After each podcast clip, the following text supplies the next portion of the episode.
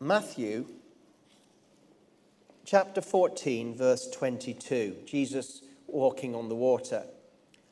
Immediately, Jesus made the disciples get into the boat and go ahead of him to the other side, while he sent the crowds away.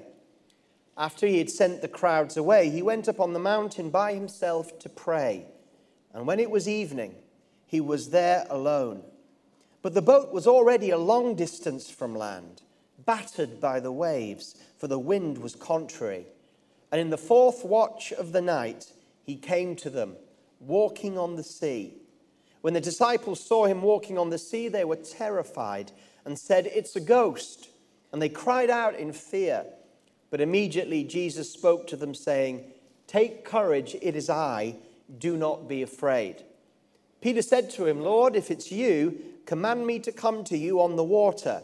And he said, Come. And Peter got out of the boat and walked on the water and came towards Jesus. But seeing the wind, he became frightened and began to sink. He cried out, Lord, save me. Immediately, Jesus stretched out his hand and took hold of him and said to him, You have little faith. Why did you doubt? When they got into the boat, the wind stopped.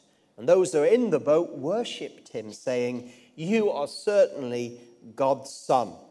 When they'd crossed over, they came to the land at Gennesaret. And when the men of that place recognized him, they sent word to all that the, all the surrounding distance, district and brought to him all those who were sick. And they implored him that they might just touch the fringe of his cloak. And as many as touched it were cured.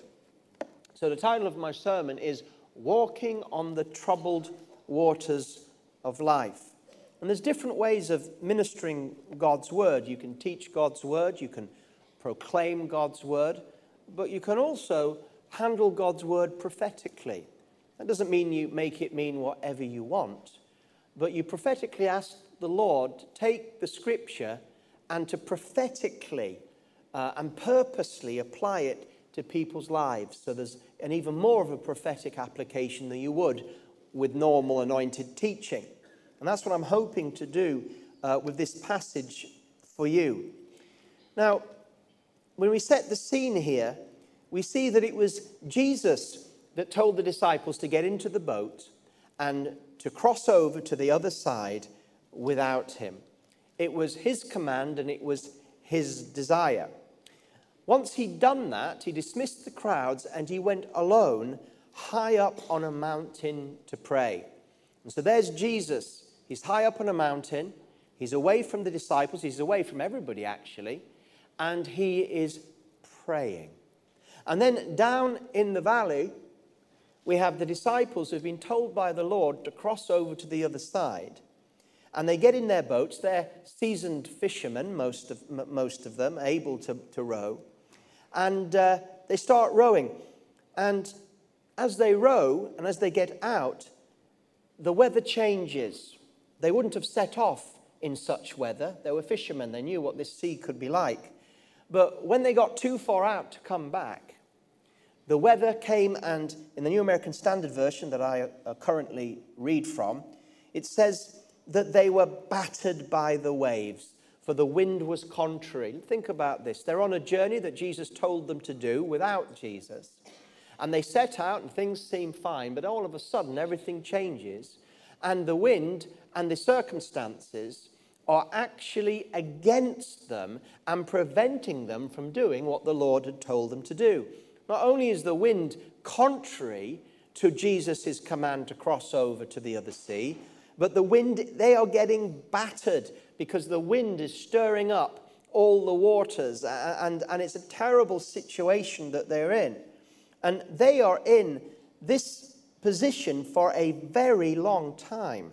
I mean, we can only guess when Jesus told them to go along to the other side, but, but by the time that, that uh, Jesus came to them in the fourth watch of the night. That's like after three in the morning. So th- there was no way they would set off at midnight, would they? So, you know, something's going on here. They've got caught at sea and they are being battered and the wind is against them. And uh, what, what I think that this could be is, is a picture of sometimes where we can find ourselves in, in life. I hope uh, many of you aren't there right now, but maybe you know some people are, or maybe you've been in this situation and, we can, and reflect on it, or, or, or perhaps one day this will happen to you. They were doing what Jesus had told them to do, and all of a sudden they found themselves in a very tiring and difficult situation. They were being battered by their circumstances. And everything the Lord had told them to do, and, and want to say everything the Lord told them to do, He said, cross over the other side. It seemed quite a simple thing that they were doing. They didn't expect there to be the resistance that they encountered, let alone the battering, in a simple command cross over to the other side. And so here they are. The Jesus that told them to go across conveniently, perhaps, wasn't in the boat. I mean, I wonder if that crossed their minds as they began to wonder what was going on and how were they going to get out of this and they feared for their lives. And they're like where's the lord? And why did the lord tell us to cross over?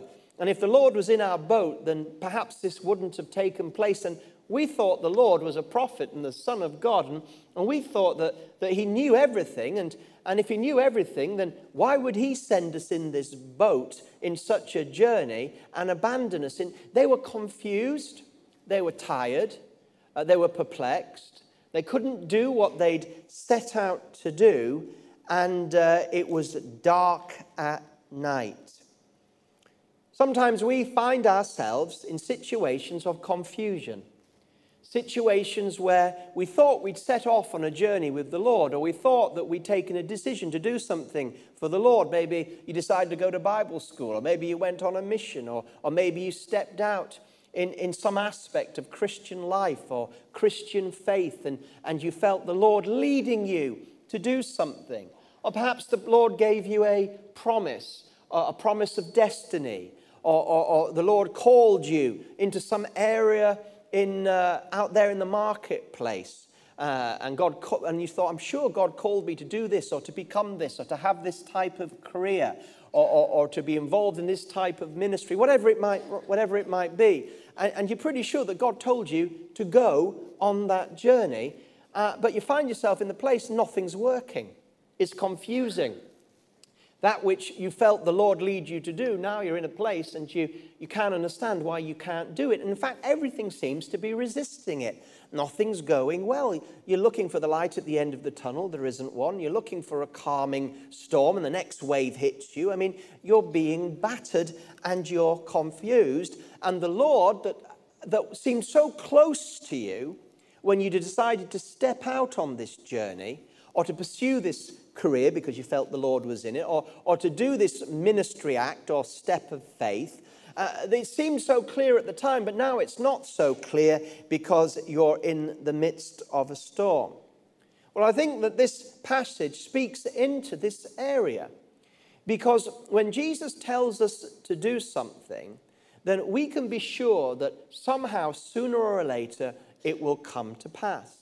And in fact, often we can assume that when Jesus calls us to do something, that we're going to have to weather a few storms on the way. It, it's part of the way that the Christian life works. I quoted earlier on in the services about James. Uh, James chapter 1, verse 2 Consider it all joy, brethren, when you go through various trials or storms or you get battered. Because these various trials and testings, they're there to mature you and strengthen you so that when you come through the storms, you find yourself there on the other side. You know, if Jesus had simply said to the disciples, cross over to the other side, and there was no adverse weather, then they would have simply rowed across, got to the other side, and they would have learnt nothing. They would have learnt nothing about the Lord, and they're about to learn a lot about Him. They'd have learnt nothing about themselves, nothing about storms, and nothing about Jesus being the Lord of storms. If Jesus said, I'll catch up with you later, and there'd been none of this adverse winds taking place, they would have got to the other side none the wiser. But in this story, a lot of things took place, and when they finally got to the other side, they were transformed individuals. It seemed quite a simple thing go to the other side of the sea. By the time they'd got to the other side of the sea, they had been totally transformed in themselves and totally transformed in their view of who Jesus was. It was one of the greatest events that would ever happen to them. But they didn't feel like it was a great event when they were being battered by the waves. Three o'clock in the morning, bailing out your boat, battered by the waves, Jesus nowhere to be seen. You've got to imagine what a terrible, cold, wet, awful experience of fear this was. But you see, while they were going through it, guess what? Jesus was not unaware what was going on. In fact, I have a picture of my mind of Jesus up on the mountain far above the sea.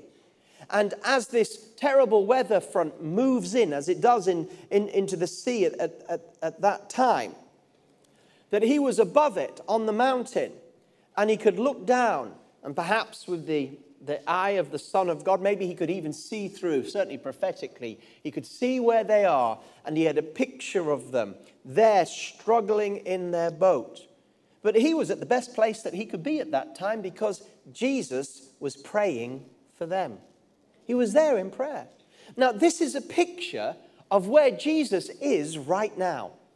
He's not up some mountain on earth right now praying for us, far better than that. He's on the mountain of God. What I mean by that, not Mount Sinai, but I'm talking about the Mount of the New Jerusalem in heaven that Jesus is at the right hand of the Father. He's not praying for some mountain down in, in, the Lake of Galilee, but he's whispering in his Father's ear. He's that close in heaven right now. And Hebrews says that he lives evermore to pray for us. And so there's a situation that sometimes we can feel where's God? He doesn't feel close. I prophesied about that earlier. Uh, uh, uh where is God? but you got to know that Jesus is in the right place right now. He's in the right place. Oh, Lord, if only you were here. No, no, no, no, no. It doesn't work like that. Martha, oh, if only you were here, Lazarus had died. It doesn't work like that. I delayed myself three days so that you could see the glory of God, you see? And sometimes, Lord, where are you? Why haven't you come through? If you had, it wouldn't have been so. Wait a second, I'm far more in control than having to be where you want me all the time, fixing things. Best place that Jesus could be is there at the right hand of the Father praying for us. He says, It's, it's better for you that I go away. I'll send the Holy Spirit, but I, I can serve you better in intercession and prayer. I can serve you better in the Holy of Holies than I can being right where you are. I can serve you disciples in that boat better where I am right now. Because if I was in the boat, then you're right, none of this would have been happened, and you wouldn't have learnt and experienced the glory of God. And so there's a picture there for us. Even when you don't think he's involved, when you're confused and, and you can't see because you're in the midst and the midst of the storm with the waves, you just can't see in front of you. Jesus has a clear view from heaven. He sees exactly what's going on and he's praying, praying, praying and making sure that exactly what he wants to happen to get you to the other side of this situation takes place. And not just get you to the other side, but get you to the other side wiser, fitter, stronger, more mature, more complete, and full of his glory. Anyway, the time comes when he needs to cross over. And so there they are struggling and uh, he's walking. And in, in some of the versions, we get this picture of Jesus, and, and it describes it as if Jesus was actually passing them by. It's like, well, he's going to the other side, and they'll make it eventually because I've just prayed them through. And yet the, the disciples spy them, and it says that they saw him walking on the sea, and they were terrified. And they said, It's a ghost. And they cried out in fear. You see, they were so submerged in the natural situation that they were in that they didn't realize that the supernatural can invade the natural at any time. Has God ever surprised you with a supernatural invasion? Has he ever have you ever been in a situation where you just keep on keeping on and, and, and things are just happening? It's just it's just normal, routine, natural living. You're trusting God, but you're not seeing any breakthrough. And then all of a sudden, God steps in angelic visitations take place. Not that you see angels, but God is sending super, God intervenes. The supernatural begins to display itself. The miracle worker begins to work his miracle. And because you've been going through the natural for so long, it's astonishing. It's amazing. It's incredulous what is going on. Things are happening. Uh, I've waited so long for this. I've, I've been in the storm for so long. I've been traveling so long. But now, all of a sudden, I can see that supernatural events are now colliding with my natural events. And I'm seeing things and I'm finding it hard to believe what I'm seeing because what I'm praying is now coming to pass. And I can see there is a divine passing coming by in this situation. Now, when that's happened to me on occasion, I found it quite frightening. Because you're trusting and you're believing and you're learning and you're growing and you're rowing and you're trying to get to the other side. And you're, oh, I don't understand what's going on, Lord, but I'll stay faithful at the oars, rowing according to your command, trying to get to the other side, although I seem to be going backwards rather than forwards. But I know this is the place you've sent me to. I know this is what you've called me to do. I know this is the path you told me to do, although I doubt, I do have my doubts at times, but I'm keeping on. I'm just keeping on because I don't know anything else to do but that which you've called me to do. And then suddenly things begin to get spooky. You say spooky, yeah. Well, they got spooky for them. Spooky is when you is when somebody sees a ghost, and they got spooked because the supernatural in the midst of this natural that seemed so in control, the natural world seemed so locked around these disciples. The weather conditions were battering, and it was like the weather was almost saying, There's nothing you can do about it. And they tried their best. There's nothing you can do about it. And the wind was blowing them back, almost saying, You think you're going to get to the other side? Well, you don't realize the natural forces of this gale. You just keep rowing. You're just going to stay right where you are. You'll be lucky if you get away with your lives. And the natural order of things was speaking so so loudly for so long and they were so wearied, three o'clock in the morning, that when the supernatural began to walk past them uh, that came from Jesus, it spooked them out. They were terrified. It's a ghost. If they were frightened to begin with about losing their lives, they were now frightened about the, uh, uh, the incoming of God. Let me tell you something. God is fixing in these days at the right time to intervene so supernaturally in your lives and my lives and the people's lives that we will be terrified. We'll be like, this is holy ground.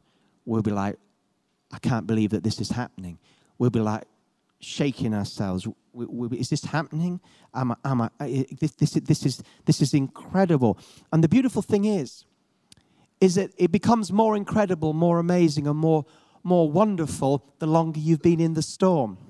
The longer the natural course of this world has been seemingly dominating and calling the shots. The world calls the shots, uh, the, the ungodly calls the shots, circumstances call the shots.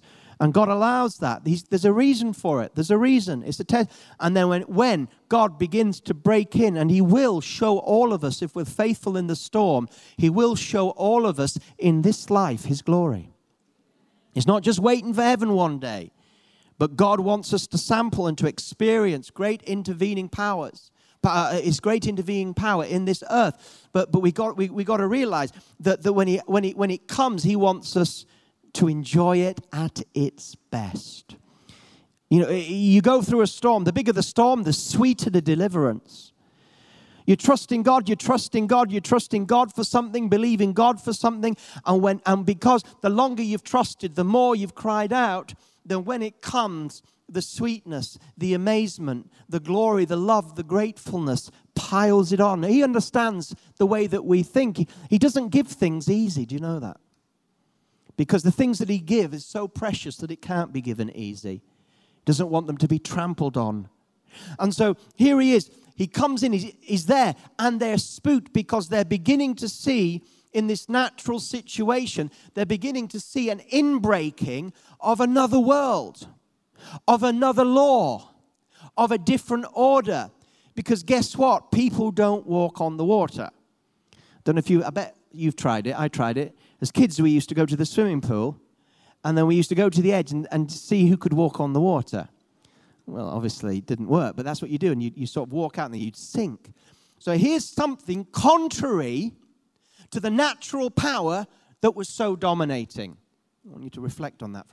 Contrary to the natural power that seemed so dominating. This is where faith breaks through. When it seems so dominating, so never changing, so routine, so ongoing, so no breaking in, then what will happen is sooner or later, when, the, when, when Jesus decides, there'll come in an inbreaking that will be contrary to what has been subjecting you for so long. Not that the storm was subjecting them, the storm was their friend. They didn't know that, but it was. It, it wouldn't even surprise me if Jesus prayed the storm to come. Go on, off you go in the boat. Father, send them the gale of gales. Send them the gale of gales so that by the end of this experience, tomorrow morning, they will be totally transformed in their understanding of us and their understanding of themselves. And so there they are. And then Jesus is, I love the word, the immediately is here a number of times. Immediately he sends the disciple away. When they cry out in fear, immediately he speaks, speaks them. Take courage, it's I, do not be afraid. Didn't give them that, that, that one moment of fear, wanted them to know. And then later, we find when, when Peter uh, falls in the water, immediately he stretches out his hand. Now, here's another prophetic, uh, well, I believe it's prophetic, you decide yourself. Here's another prophetic inkling that I have about this scripture, and it's Peter when he got out of the boat. Because if Peter had stayed in the boat, I don't know. I reckon Jesus might have got in the boat. He did in the end. The storm would have calmed and they would have got over to the other side and they would have learnt a lot about the Lord and a lot about themselves, a lot about circumstance, and a lot about Jesus being Lord over natural circumstances. But Peter did something different.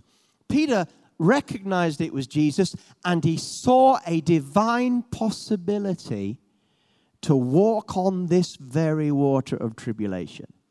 Now, I don't know about you, but I'd have stayed in the boat. The rest did. It's like, oh, Jesus is coming. Great. Uh, shall we get out and meet him? No, he'll walk this way. He'll walk this way. We're, we're safe. Let's just stay in our boat. But Peter saw a possibility of walking supernaturally in the very storm that was intimidating him. They were waiting for Jesus to come to them, but he wanted to come to Jesus. He said, Lord, if it is you, Command me to come to you on the water. And Jesus said, Come. And Peter got out of the boat and walked on the water and came towards Jesus. Here's the storm. Jesus is in the storm. There's been a recognition that the Lord is here. The Lord's in it. The hand of the Lord is here. And so Peter says, I want to come towards you. What can I do to come towards you?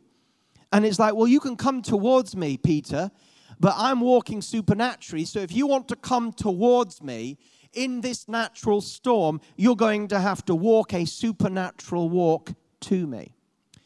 There is a way that when you're going through tests, trials, difficulties, or obstacles, challenges, like this challenge is a picture of, there is a way of stepping up and turbo boosting the faith that you've got. I mentioned last week about, the two, about two types of expression of faith in Hebrews 11.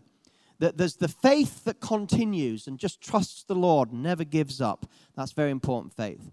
But there's also the breakthrough faith, the faith that gets up and touches the hem of his garment, the faith that gets up and shouts and won't be silent, Son of David, uh, heal me of my blindness. The faith of the Syrophoenician woman that won't take no for an answer, even when Jesus says no and presses in and gets a miracle. The faith of the centurion that says, Don't even bother coming to my house. I know authority when I see it. Just say the word. You see, that is a faith that doesn't just believe God, but actually sees opportunities to step out and do something different. And so Peter, in the midst of the storm, thought, How can I walk more supernaturally in this? Not just weather the storm and keep believing that sooner or later God will get me through, but to do something supernatural in it and come towards Jesus. You know, this can, this can often happen in many different ways, and I'm not saying what way it could happen, but, but, but, but it's, it's, like, it's like the widow. She had no money, but she had the widow's mite. It was all that she had.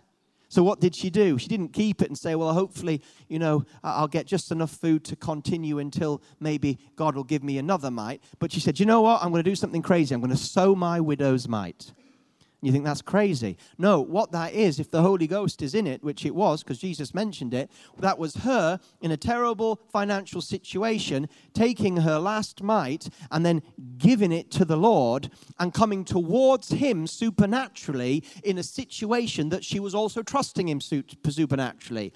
Like the woman, when, when the prophet said to her, Elijah said to her, You know, make me a cake with the last of your, last of your things. And, and she took all she had just for her and a, and a boy, and she made, and she did something.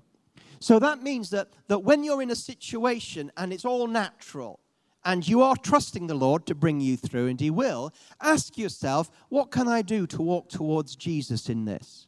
It, it could be your attitude to someone who doesn't like you, who's causing you a problem. Uh, I said a few uh, Sundays ago, how can we love our enemies when we keep cutting them out of our lives? Jesus says, Love your enemy. But you look at Facebook and, you see all these Christians talking about, Get those toxic people out of your lives, bless God. Don't spend time around people that don't value you as you should be valued.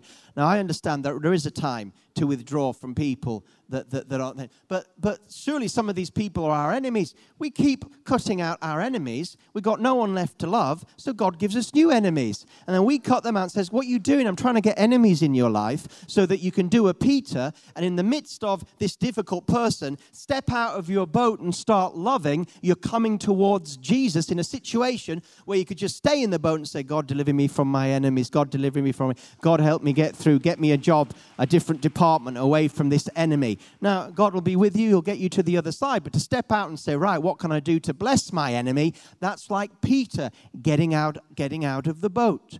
And so there are situations where you are in where you don't just have to keep rowing and acting naturally, but you discern that the Holy Spirit is stirring something in you.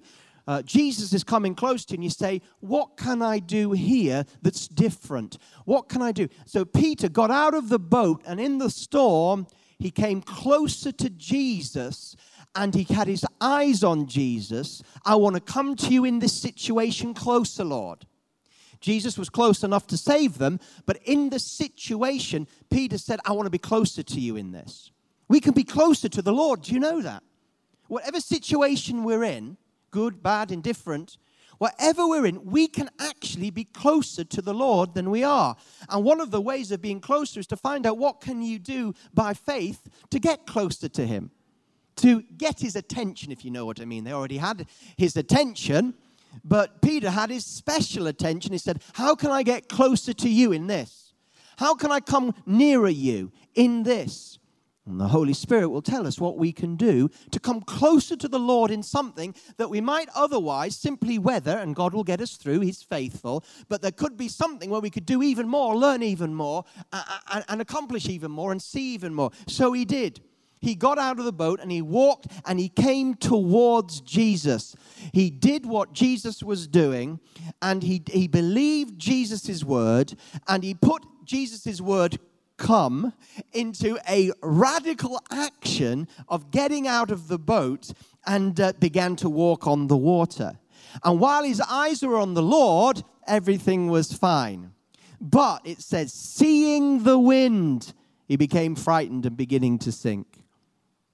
You see, sometimes in the midst of that natural thing, and we see God and we discern God, and we say, Lord, what can I do in this situation that isn't just weathering it, because I know you'll get me to the other side because you promised, but to do something that, that, that's, a, that's, that's of faith, of discipleship, to come towards you, to be closer to you in this situation. What must I do? What must I pray? How must I act to get closer to you? And then you've got your eyes on Him. And in a storm, the best place to have your eyes on is Jesus. When you're confused, when you don't understand how things are turning out, when things have gone quiet and, and, and you can't seem to get any movement or motion in your life, the person that you should be focusing on is the Lord and coming towards Him. And so he did. But I don't need to work this out because I don't need to go any deeper in this because it's always there in every sermon. He took his eyes off the Lord and put his eyes back on the circumstances. There's an obvious, obvious point there. And Jesus said, You have little faith, why did you doubt? How wonderful. But he did pick him up out of the water anyway. And then, then when he got into the boat, the wind stopped and they worshipped him and said, You are certainly God's son. Do you know, I know you believe, most of you here tonight, that Jesus is God's son. But it's one thing to know that he's God's son and believe he's God's son, and it's another thing to see God's son manifest his power in your life. It's one thing to see him step in. It's one thing to see him bare his arm. It's one thing to see him intervene. It's one thing to see him come through. And then you're seeing it and you said, I knew, I knew you were God's son, but now I really know you're God's son because I've seen some of your action.